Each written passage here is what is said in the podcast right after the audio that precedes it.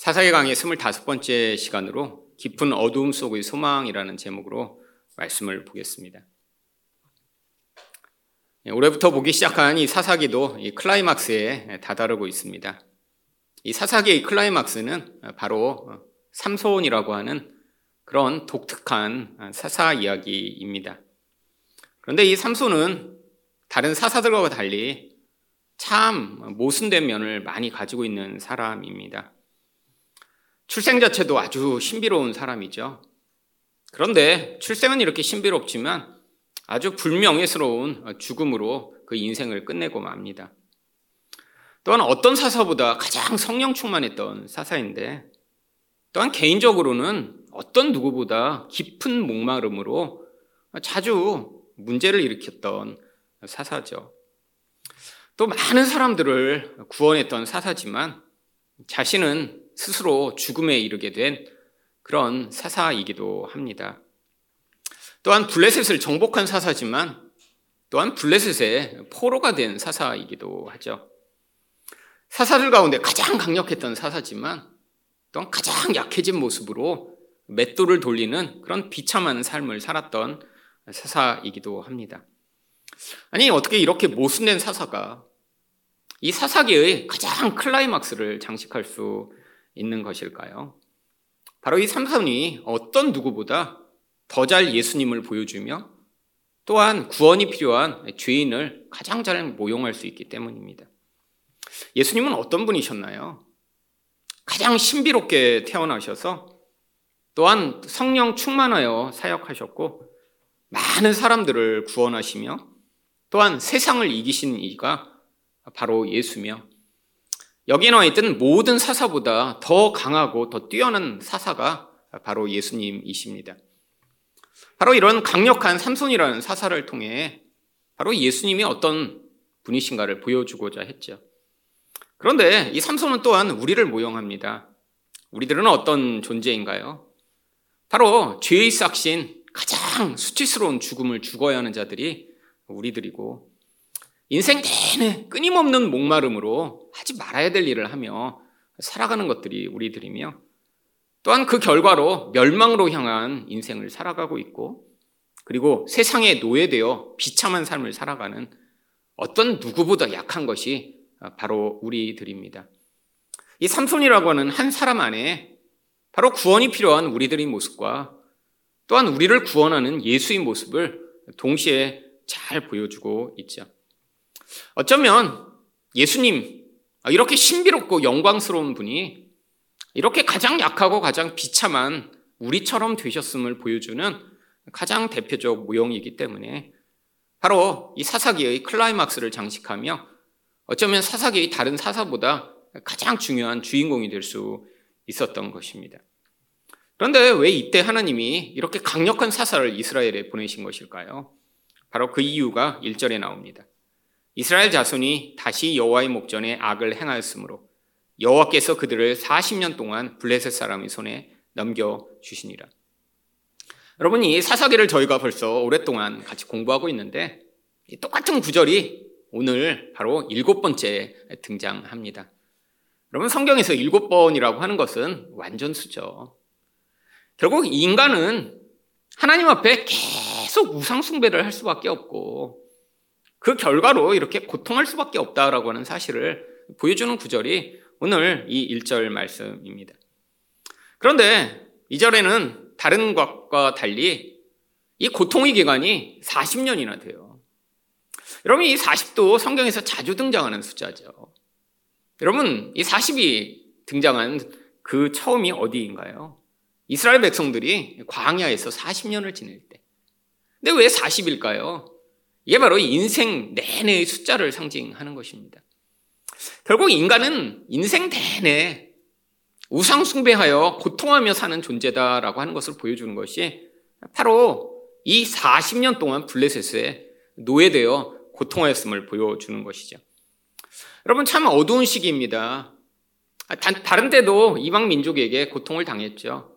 근데 짧을 때는 몇 년 안 됐고요. 길어야 18년 이랬는데 여러분 이 40년은 어쩌면 당시에 사람들이 살았던 태어나서 죽을 때까지의 기간이었을 것입니다. 아니, 태어나자마자 블레셋에 노예된 삶이었는데 죽을 때까지 그 노예로부터 벗어나지 못하는 그런 비참한 시기죠. 여러분, 이 한국도 이 일제에 합병이 돼서 오랜 기간 고통했습니다. 근데 그 기간이 35년이었어요. 여러분, 어쩌면 어떤 사람들에게는 그 기간이 일생 내내겠죠. 마치 이 기간은 어떤 때보다 더 어두움이 깊었던 시간입니다. 그래서 하나님이 이 깊은 어두움으로부터 이스라엘 백성들을 구원하시고자 당시에 주어졌던 사사들 가운데 가장 특별하고 강한 사사를 보내셨던 것이죠. 여러분, 민족적 상황만 어두웠던 것이 아닙니다. 그 상황 가운데 있던 한 가족에게도 깊은 어두움이 드리워 있었습니다. 2절 말씀입니다. 소라 땅의 단지파의 가족 중에 마노아라 이름하는 자가 있더라. 그의 아내가 임신하지 못함으로 출산하지 못하더니. 여러분, 이렇게 아이를 낳지 못하는 이 고통, 개인적으로는 너무 깊은 고통이죠.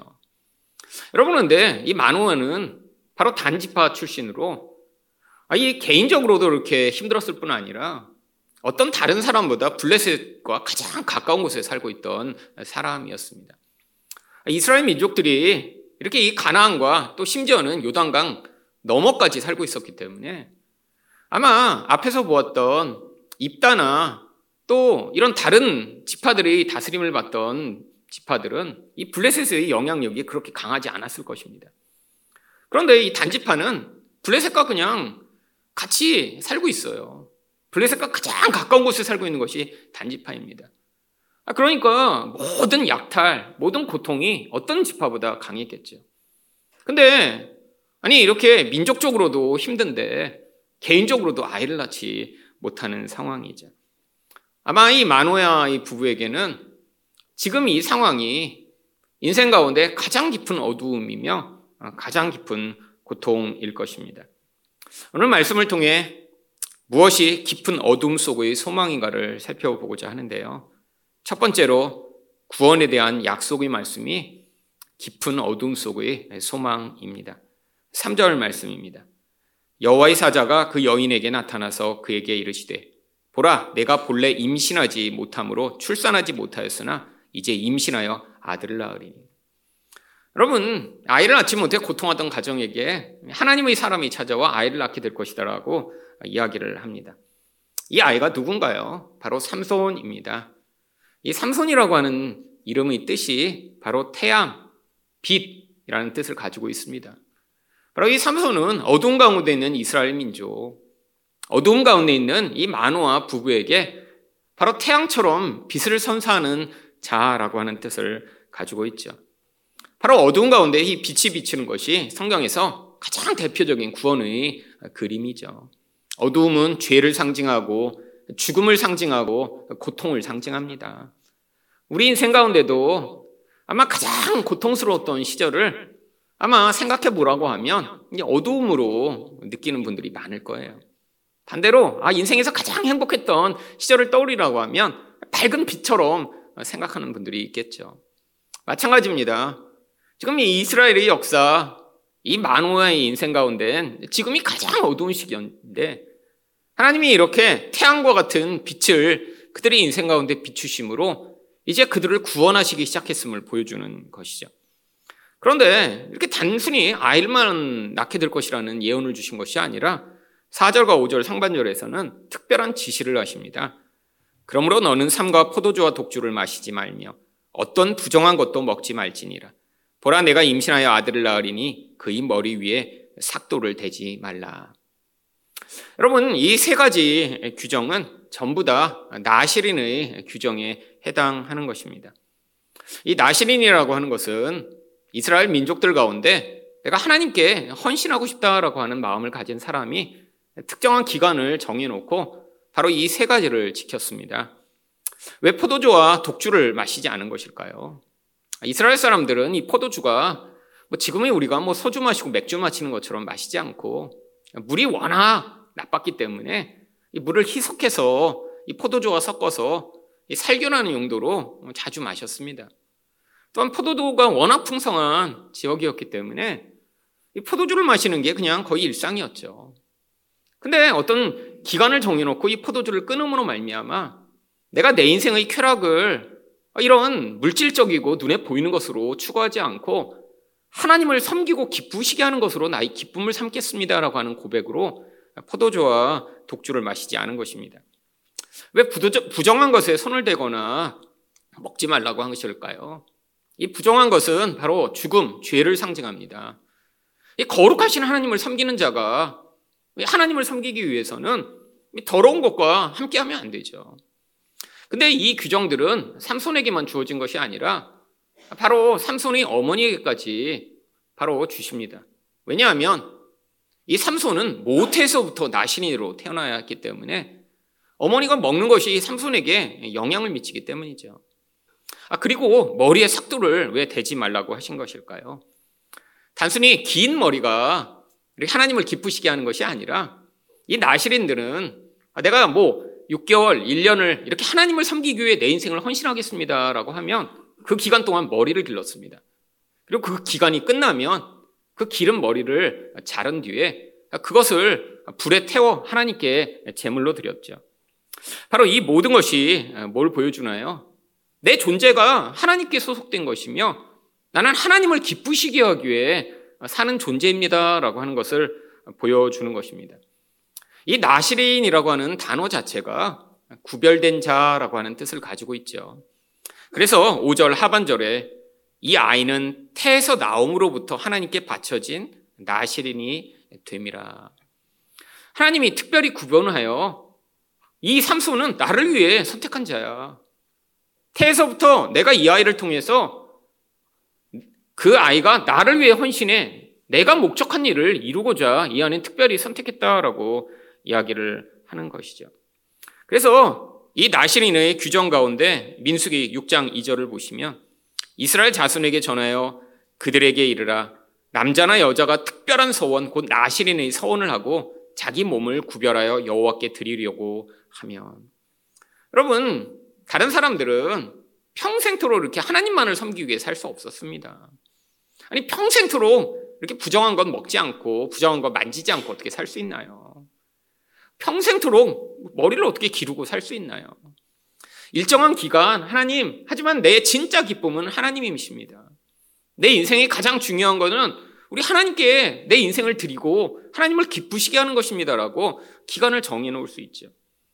그리고 일생 내내 머리를 기르지 못하니까 특정한 기간 동안 기른 머리를 잘라 하나님 앞에 바치며 하나님 내 전부가 원래 하나님을 기쁘시게 하는 재물이 되기를 원합니다. 하지만 이 일부를 드림으로 이것을 내가 예배로 표현하겠습니다라고 하는 것이며 그래서 민수기 6장 18절에 이렇게 머리를 화목제물 밑에 있는 불에 태우라고 이야기합니다. 자기 몸을 구별한 나시리는 팽막문에서 자기 머리털을 밀고 그것을 화목제물 밑에 있는 불에 둘지며 여러분 이렇게 특별한 나시린이 바로 하나님을 기쁘시게 하며 하나님의 뜻에 따라 하나님을 섬기는 이 일. 근데 이것으로 끝나는 것이 아니라 그 목적이 바로 5절 하반절에 나옵니다. 그가 블레셋 사람의 손에서 이스라엘을 구원하기 시작하리라 하시니. 여러분 이게 바로 이 삼손을 통한 하나님의 목적이었습니다. 태어나면서부터 죽을 때까지 한 사람이 온전히 하나님에게 헌신돼 이 사람을 통해 하나님이 이 놀라운 구원을 이루시고자 하는 것이죠. 여러분, 이 삼손은 바로 그래서 온전한 나시린이시며 사사 중에 사사이신 예수 그리스도를 모용합니다. 여러분, 예수님 또한 출생 자체가 어쨌죠? 원래 태어날 수 없는 상황 가운데 태어나신 분이죠. 예수님의 출생 또한 그래서 천사가 와서 고지를 합니다. 누가복음 1장 30절과 31절입니다. 천사가 이르되 마리아여 무서워하지 말라. 보라 내가 잉태하여 아들을 낳으리니 그 이름을 예수라 하라. 여러분 예수가 무슨 뜻인가요? 바로 구원자라고 하는 뜻입니다. 그런데 천사가 와서 왜 고지를 했죠? 지금 이 마리아는 아직 결혼을 하지 않은 처녀예요. 아기를 낳을 수 없는 상황입니다. 그러니까 마리아가 그때 뭐라고 질문을 하나요? 누가복음 1장 33절과 35절입니다. 마리아가 천사에게 말하되 나는 남자를 알지 못하니 어찌 이 일이 있으리까? 천사가 대답하여 이르되 성령이 내게 임하시고 지극히 높으시니 능력이 너를 덮으시리니 이러므로 나실 바 거룩하신 이는 하나님이 아들이라 일컬어지리라. 바로 이 예수를 이렇게 이런 특별한 방법으로 보내심으로 말미암아 하나님이 구원을 이루시겠다라고 보여주고 계신 것이죠. 여러분, 사실 이 만호 가정에 태어난 삼손은 이 만화 가정에 아기가 없기 때문에 그 문제를 해결하고자 보내신 것이 아닙니다. 바로 지금 그 문제가 해결돼도 여전히 만화는 어떤 상황이 있나요? 블레셋의 통치 가운데 있어서 고통하며 살아갑니다. 여러분, 이게 인생의 모습이죠. 여러분, 우리 개인의 문제가 아, 뭔가 내가 지금 어려운 가운데 있다고 그 문제가 해결되고 나면 인생 자체의 모든 문제로부터 해결이 되나요? 여러분, 이 인생이라는 것은 너무 많은 문제들이 너무 복잡하게 어, 얽혀 있습니다. 한 개인이 그리고 아무리 내 인생의 문제를 해결하고 살려고 해도 나라가 망하고 전쟁이 벌어지고 세상에 전염병이 돌며 문제가 생기면 어떻게 살 수 있을까요? 모든 인간은 결국 하지만 가장 중요한 문제인 이 죄와 죽음의 문제로부터 자유로울 수 없죠. 바로 그것을 위해 예수 그리스도가 오신 것입니다. 근데 어떻게 예수님이 나시린이신가요? 성경에서 예수님을 나신이라고 얘기한 적이 없는데요. 여러분, 물론 예수님을 나신이라고 얘기한 적은 없지만 예수님을 다른 이름으로 부르죠. 바로 나사렛 예수라고 부르는 것이 그 예수가 나신인이심을 보여주는 것입니다. 여러분, 이 나신인이라고 하는 단어는 나자르라고 하는 단어에서 유래된 표현입니다. 근데 이 나사렛이라고 하는 단어가 이 나자르라고 하는 히브리어에서 유래돼서 원래 이 나사렛의 원뜻은 분리된 곳이라고 하는 뜻이죠. 아마 지리적으로 워낙 외진 촌동네라 그렇게 이름이 붙었을지 모릅니다. 다른 곳에서 쉽게 접근할 수 없는 곳이에요. 아, 그래서 이름은 너무 동떨어져서 멀리 있는 곳이라고 그냥 나사렛이라고 지었는데 여기에도 하나님이 특별하게 개입하신 것이죠. 이 예수가 어떤 분이라고요? 온전히 그 존재가 하나님께 헌신돼 하나님을 기쁘시게 하는 일을 위해 오신 존재예요. 그래서 예수를 성경에서 주로 뭐라고 부릅니까? 요한복음 19장 19절에도 빌라도가 패를 써서 십자가 위에 붙이니 나사렛 예수 유대인의 왕이라 기록되었더라. 여러분, 이 패는 정말 하나님의 백성의 이 예수가 어떤 역할을 하실지를 보여주는 아주 중요한 어, 그런 이름입니다. 이 나사렛 예수는 뭘 보여주나요? 이렇게 온전히 하나님께 허신진 나시린으로 오신 구원자가 바로 유대인의 왕, 모든 하나님의 백성을 통치하시는 분으로 우리를 모든 그 죄와 어둠으로부터 구원하실 것을 보여주죠. 여러분, 이게 바로 이 삼손을 통해 하나님이 보여주시고자 하는 예수 그리스도의 모습이죠. 여러분이 왜 근데 우리에게 무엇을 주나요? 바로 소망을 주죠. 여러분, 이 만화는 자기 집에 이렇게 하나님이 구원자의 모형으로 보내실 삼손이 태어났지만 사실 인생 가운데 아마 많은 고민을 했을 것입니다. 여러분, 구원이 단숨에 일어나나요?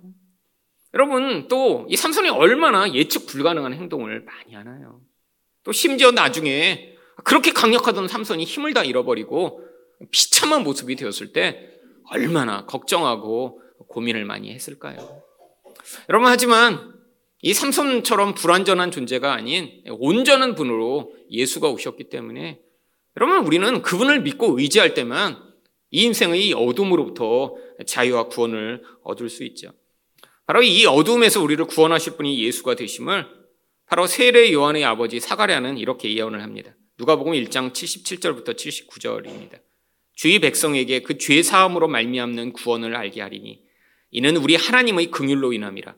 이로부터 돋는 해가 위로부터 우리에게 임하여 어둠과 죽음의 그늘에 앉은 자에게 비치고 우리 발을 평강의 길로 인도하시리로다 하니라. 여러분 78절에 보면 돋는 해가 위로부터 우리에게 임하여. 여러분 어, 돋는 해가 뭔가요? 어두움이 짙은데 아침에 태양이 확 떠오르며 그 어둠을 다 물러게 하는 그 놀라운 영향력이요. 이 해라고 하는 헬라어 단어가 아나톨레라고 하는 어, 헬라어 단어를 사용합니다. 이 아나톨레가 저랑 아주 깊은 연관이 있어요. 제가 신학대학원에 들어갔을 때 성경 연구를 너무 하고 싶은데 그때는 어떻게 해야 될지 몰라서 혼자서 헤매고 있을 때 학교에 아나톨레라고 하는 어, 그런 어, 서클이 있더라고요. 근데 뭐 하는 서클이었냐면 목사 전도 사님들이 모여서 같이 성경 연구를 한대요. 그래서 거기에 들어가서 제가 이 성경 연구하는 가장 기초적인 거를 배우기 시작했습니다. 그때 아 이렇게 하면 되겠구나 세미나도 따라다니고 좋은 선배들을 만나기도 하고요. 그때 저한테는 정말 어두운 가운데 길을 찾고 있는데 마치 돋는 애가 떠올라서 제게 어, 이쪽으로 가면 돼 라고 길을 알려주는 것처럼 아주 놀라운 은혜를 미쳤죠. 물론 그 도움으로 그 이후에 제가 오랫동안 성경을 볼 수 있는 기초를 다질 수 있었습니다. 이 아나톨레 사실 제 인생에도 굉장히 중요한 단어죠. 여러분 여러분 인생 가운데 어두움을 비추는 빛이 무엇인가요? 여러분 예수 그리스도로 말미암아 이 어두움에 빛이 비추지 않으면 우리 인생은 여전히 어두운 가운데 고통할 수밖에 없습니다. 여러분 이렇게 뭔가 부족하다가 문제가 해결되면 그때부터 인생 자체가 완전히 달라질까요? 아닙니다. 여러분 이 만화의 가족도 아니 이렇게 삼손이 태어나 그동안 고통하다가 와 이제 좋다라고 했지만 그것으로 모든 문제가 해결될 수 없습니다. 이 인생의 근원적 이 죽음과 죄의 영향력 세상의 노예된 이 상태로 살아가는 것 자체가 우리 어둠의 근원이기 때문이죠. 여러분 여러분 인생 가운데 참 빛을 예수 그리스도로 찾으심으로 말미암아 이 어두운 가운데 빛이 되시는 예수의 은혜와 능력을 경험하는 여러분 되시기를 축원드립니다. 두 번째로 무엇이 깊은 어둠 속의 소망인가요? 기도에 응답하시는 하나님입니다. 여러분 이 하나님의 사람이 이 마노아한테 찾아오지 않고 사실 그의 아내에게만 찾아왔습니다. 그래서 6절과 7절에서 아내가 가서 남편에게 다 이야기를 하죠. 이에 그 여인이 가서 그의 남편에게 말하여 이르되 하나님의 사람이 내게 오셨는데 그의 모습이 하나님의 사자의 용모 같아서 심히 두려움으로 어디서부터 왔는지 내가 묻지 못하였고 그도 자기 이름을 내게 이르지 아니하였으며 그가 내게 이르기를 보라 내가 임신하여 아들을 낳으리니 이제 포도주와 독주를 마시지 말며 어떤 부정한 것도 먹지 말라 이 아이는 태에서부터 그가 죽는 날까지 하나님께 바쳐진 나시린이 됨이라 하더이다 하니라 여러분 만약에 여러분 부부 가운데 한 사람에게만 어떤 사람이 나타나 이런 신비한 이야기를 했으면 여러분은 어떤 생각이 드실까요? 진짜일까? 아, 이거 어디 사이비에 속은 거 아니야? 거짓말하는 거 아닐까? 정말 정확히 모든 이야기를 다 전달하고 있을까? 여러분, 얼마나 의심도 많고, 얼마나 혼란 가운데 빠지겠어요. 여러분, 아, 이런 상황 가운데 그래도 이 만화가 믿음의 사람이었던 것 같습니다. 만화가 그때 하나님께 기도합니다. 8절입니다. 만화가 여호와께 기도하여 이르되 주여 구하옵나니 주께서 보내셨던 하나님의 사람을 우리에게 다시 오게 하사 우리가 그 낳을 아이에게 어떻게 행할지를 우리에게 가르치게 하소서 하니. 여러분, 왜 하필이면 많은 가정 가운데 이 만화의 가정에 이런 삼손이 태어나게 하신지 알 수 있는 부분입니다. 우상숭배가 지금 너무 팽배해서 사람들이 다 하나님을 버리고 있는 그 상황 가운데 이 만화는 하나님의 뜻을 구하며 그 혼란한 가운데 하나님이 말씀하시는 것들을 따르고자 하는 마음을 가지고 있었죠. 근데 기도했던 진짜 이유가 무엇인가요? 이게 정말 사실일까? 진짜일까? 라고 알고 싶었던 것이죠. 여러분, 하나님이 이미 말씀하셨어요. 하나님이 사람을 보내셨어요. 아, 그리고 또다시 그에게 이 모든 사실을 확인하시지 않아도 되죠. 아니, 이제 1년 있으면 알 거 아니에요. 근데 그때 하나님이 또 그 기도에 응답하십니다. 9절 말씀입니다. 하나님이 마노아의 목소리를 들으시니라. 여인이 밭에 앉았을 때 하나님의 사자가 다시 그에게 임하였으나 그의 남편 마노아는 함께 있지 아니한지라. 여러분, 하나님이 목소리를 들으세요. 여러분, 이게 우리가 기도해야 하는 가장 중요한 이유입니다. 여러분, 우리는 기도하면서 믿음이 없는 경우가 너무 많아요. 하나님이 들으실까? 이거 그냥 홍에 외치는 거 아니야? 아, 예전에도 저한테 어떤 분이 그러시더라고요. 그냥 마음의 위안을 삼기 위해 기도하는 거 아니냐고. 그래서 제가 아니라고 그랬어요. 여러분, 성경은 계속해서 하나님이 우리의 기도에 응답하신다라고 이야기를 합니다. 근데 우리가 생각하는 방식으로 응답하시지 않고 반응하시지 않아서 그렇죠. 여러분, 우리는 뭘 원하나요? 아, 내가 옆에 있는 사람한테 이렇게 말을 하면 그 사람이 바로 반응해서 나에게 무엇을 이야기를 해주든 아니면 어떤 행동을 하기를 원하죠. 근데 대부분 우리의 기도가 어떤 것들인가요? 내가 당장에 해결할 수 없는 그런 문제들입니다. 그러니까 기도하면 당장에 이루어지지 않는 것 같죠. 여러분, 뭐 밥을 먹을 때 하나님 밥을 먹게 하여 주시옵소서 하고 기도하시나요? 이런 기도는 거의 안 하죠. 어떤 사람이 이런 기도를 할까요? 정말 다 팔을 다치고 소화를 못 시켜 내가 스스로 밥을 먹을 수 없는 상태에 된 사람만 그렇게 기도를 하겠죠. 여러분, 내가 할 수 있는 일은 기도하지 않습니다. 근데 우리 인생에 내가 할 수 없는 일들을 놓고 하나님께 기도하는데, 근데 그 일들에 아주 복잡한 상황들이 얽혀 있어요. 여러분, 이 만호아의 경우에도 어떤 일이 그 문제 가운데 있나요? 한 가정에 단순히 아기를 낳지 못해서 고통하는 것이 아닙니다. 하나님은 이 가정을 통해 바로 이스라엘을 구원하는 놀라운 은혜와 능력을 베푸시길 원하셨어요. 이 하나님이 특별한 계획이 이 가정 안에 같이 얽혀 있었는데 만화는 알지 못합니다. 이제 때가 돼서 하나님이 말씀하시고 개입하시기 시작하신 것이죠. 아, 그동안 얼마나 고민했을까요? 아니, 이렇게 어떤 상황이 생겼을 때 기도하는 사람이라면 이전에 기도하지 않았을까요? 하나님, 애기 좀 주세요. 저희에게도 이런 기쁨을 좀 허락해 주세요. 아, 근데 오랫동안 응답이 되지 않았겠죠. 여러분, 이게 바로 하나님의 때와 우리 때의 차이입니다. 하나님이 어떤 것에 급박하게 응답하실 때가 있죠. 근데 하나님이 또 우리 생각과 달리 우리 기도에 반응하시지 않는 것처럼 보이며, 아니, 심지어는 우리 기도를 듣고 계시나 할 때도 있죠. 여러분, 하나님 듣고 계십니다. 여러분, 우리는 늘 믿음이 없기 때문에 하나님이 안 들으시는 것 같아라고 생각하고 하지만 여러분, 이 믿음이 없이는 기도할 수가 없어요. 여러분, 하나님은 우리 아주 사소한 응답에도 다 기억을 하시고 듣고 계십니다. 아니, 어쩌면 굉장히 귀찮은 일일 수도 있죠. 이 하나님 사람은 금방 왔다가 갔는데, 아니, 또 뭐예요? 아, 그래서 하나님이 우리가 생각할 때 귀찮아 보이고 별것 안나 보이는 것까지도 하나님의 뜻에 따라 그 목적을 이루기 위해서는 개입하시죠. 여기서는 지금 이 마노아에게도 이 아이가 정말 하나님이 보내신 아이며 이런 특별한 방식으로 이 아이를 키워야 됨을 보여주시고자 개입하실 필요가 있었기 때문에 여기서 또 이 하나님의 사람을 보내신 것이죠. 바로 그래서 이 아내가 마누아를 급하게 불러옵니다. 10절과 11절입니다. 여인이 급히 달려가서 그의 남편에게 알리어 이르되 보소서 전일에 내게 오셨던 그 사람이 내게 나타났나이다 하매 마누아가 일어나 아내를 따라가서 그 사람에게 이르러 그에게 묻되 당신이 이 여인에게 말씀하신 그 사람이니까 하니 이르되 내가 그노라 하니라.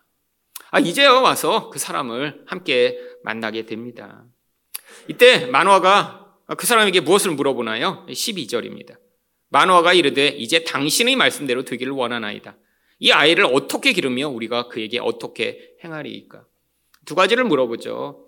한 가지는 하나님 말씀대로 됐으면 좋겠습니다 라고 고백을 하고 또 이 아이에게 어떻게 가르칠지를 가르쳐 달라라고 이야기를 합니다. 왜 아내가 다 이야기를 들었는데 또 물어본 것일까요? 혹시 아내가 빠뜨린 것이 있는지, 혹시 더 주의해야 할 것이 있는지 물어보고자 한 것이죠. 13절과 14절에서 그래서 무엇을 이야기하나요? 여호와의 사자가 마노아에게 이르되 내가 여인에게 말한 것을 그가 다 삼가서 포도나무의 소산을 먹지 말며 포도주와 독주를 마시지 말며 어떤 부정한 것도 먹지 말고 내가 그에게 명령한 것을 다 지킬 것이니라 하니라. 바로 하나님은 이 삼손을 태어나면서부터 나신이로 만드시길 원하셨습니다. 아, 물론 이 삼손의 인생 가운데 있는 이 수없이 많은 굴곡들 이것도 하나님이 다 알고 계셨던 거예요. 아니 이렇게 나신이로 태어나서 어떻게 보면 세례 요한처럼 아, 그렇게 순결하고 온전한 사람으로 살도록 하실 수 있었죠. 근데 하나님은 이 삼손을 통해 사사 중에 사사인 예수를 보여주시고자 했을 뿐 아니라 또한 가장 구원이 필요한 우리 모습을 그 안에 같이 담아 보여주시고자 했던 것이죠. 여러분, 이 마노아에게 지금 하나님이 왜 이렇게 나타나신 것일까요? 사실 이 어두운 가운데 가장 중요한 것은 바로 이 기도를 통한 믿음이기 때문입니다. 여러분, 기도에 있어서 가장 중요한 근거는 무엇인가요? 열심이 아닙니다. 믿음입니다. 여러분, 어떤 사람은 다른 사람보다 훨씬 더 많이 기도하는 분 계세요. 막 새벽 기도 빠지지 않아요. 여러분, 근데 믿음이 없이 기도하는 거 아무 소용 없습니다. 아니, 여러분, 이슬람 사람들은 모든 기독교인들보다 가장 규칙적이고 가장 열심히 기도합니다. 근데 그들에게 빠져 있는 게 뭐죠? 바로 하나님과의 관계를 통한 믿음이 없어요. 여러분, 우리에게 그래서 필요한 것이 무엇인가요? 믿음이죠. 근데 어떤 믿음인가요? 하나님이 기도에 응답하신다는 믿음입니다. 여러분, 이 믿음이 무엇을 가져오나요? 바로 이 어두운 가운데 있는 자들에게 소망의 빛인 것이죠. 여러분, 우리 인생은 어쩔 수 없이 인생 가운데 어두움이 자주 찾아올 수밖에 없습니다. 여러분, 늘 밝은 빛 가운데 어떻게 인생이 살 수 있나요? 여러분, 이 밝은 빛만 계속돼도 또 문제예요. 인생이 늘 편안하고, 늘 행복하고, 늘 즐거움이 넘치고, 늘 문제가 하나도 없어요. 여러분, 이런 인생은 있을 수도 없지만, 이렇게 돼서도 안 되죠. 여러분, 인생 가운데 우리는 아무리 노력하고 했어도, 우리가 원하는 어떤 상황과 삶으로 살 수 없습니다. 아, 내가 아무리 노력해도 인생에 찾아오는 이 두려움을 스스로의 힘으로 막아낼 수 없죠. 여러분, 제 인생 가운데 찾아온 많은 어두움들 보면 내 노력과 내 힘을 벗어나 어찌할 수 없는 것들이 주로 어둠으로 찾아오죠. 여러분, 근데 무엇이 소망인가요? 제가 돌아보니까 하나님이 제게 기도할 수 있는 믿음을 주신 게 가장 큰 소망의 이유였습니다. 여러분, 인생 가운데 자주자주 정말 포기하고 싶을 때 많았어요. 때로는, 아, 이렇게 살니 차라리 죽는 게 낫겠다라고 하던 일도 많이 있었죠. 근데 그때마다 계속해서 했던 일이 무엇이냐면 하나님이 기도에 응답하실 것이라는 믿음으로 기도를 했습니다. 참 신기하죠. 하나님이 그 믿음은 주셨어요. 마음의 불평과 원망과 답답함과 우울함이 가득했는데도 아, 기도하면 하나님이 응답하실 거야 언젠가 라고 하는 믿음이 계속 마음에 있었고 아, 그때마다 더 기도하고 아, 더 기도했습니다. 여러분 근데 시간이 지나보고 나니까 아, 정말 그 믿음이 맞았어요. 아, 그때 그 문제가 당장 해결된 건 아닙니다. 뭐 저희 집이 망했는데 그때 기도할 때는 하나님 우리 아버지 사업 다시 잘 되게 해주세요 이렇게 기도했죠. 근데 그런 방식으로 응답되지는 않았어요. 아 하나님 내가 이렇게 너무 몸이 약한데 몸을 좀 건강하게 만들어 주세요. 근데 몸이 갑자기 건강해지진 않았어요. 근데 돌아보니까 하나님이 그 기도를 응답하시며 훨씬 더 좋은 방식으로 응답하셨어요. 아니, 우리 집이 망해서 갑자기 다시 그게 회복돼서 부자가 되지는 않았는데, 아니, 그 어려움의 과정을 통해 아, 내가 얼마나 돈을 사랑하고 돈을 두려워하는지 알게 되고, 그 돈의 무서운 힘으로부터 벗어날 수 있는 그런 오히려 자유를 얻게 된 기회가 됐죠. 여러분, 몸이 약했고, 아, 건강 때문에 너무 고통하는 인생을 많이 살았는데, 젊어서 그랬더니 아 이제 내 몸을 마음대로 굴리지 않고 절제하는 법도 배우고 훈련하는 법도 배우며 아 인간이라는 게 이렇게 약한 존재인데 하나님을 의존하지 않으면 안 되겠구나라는 사실을 배우게 됐죠. 여러분 믿음이 있고 기도하다 보면 하나님이 결국에는 응답하십니다. 아, 지금 기도해서 내일 응답되지 않을지도 모르죠. 근데 여러분이 기도하고 계속 기다리면 마치 하나님이 만화의 기도에 응답하여 그 구원의 길을 보여주셨듯 우리 인생 가운데도 찾아오시게 되어 있습니다. 여러분, 그래서 예수님은 이 기도에 대해서 특별히 바로 신약 성경의 기도의 비유를 통해 우리에게 기도를 어떻게 해야 될지를 가르치고 계시죠.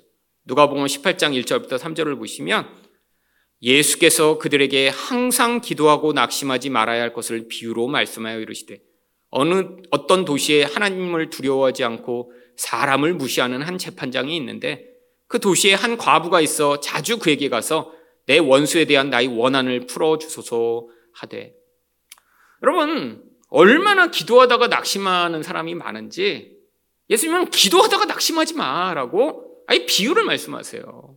어떤 비유를 말씀하셨나요? 바로 하나님도 두려워하지 않고 사람도 무시하는 한 재판장 비유를 말씀하시죠. 나쁜 놈이죠. 재판장인데 하나님을 두려워하고 사람도 도우려고 하는 이런 마음을 따뜻한 마음을 가지고 있어야지. 이런 나쁜 마음을 가진 사람이 있는데 그에게 한 집요한 여인이 붙습니다.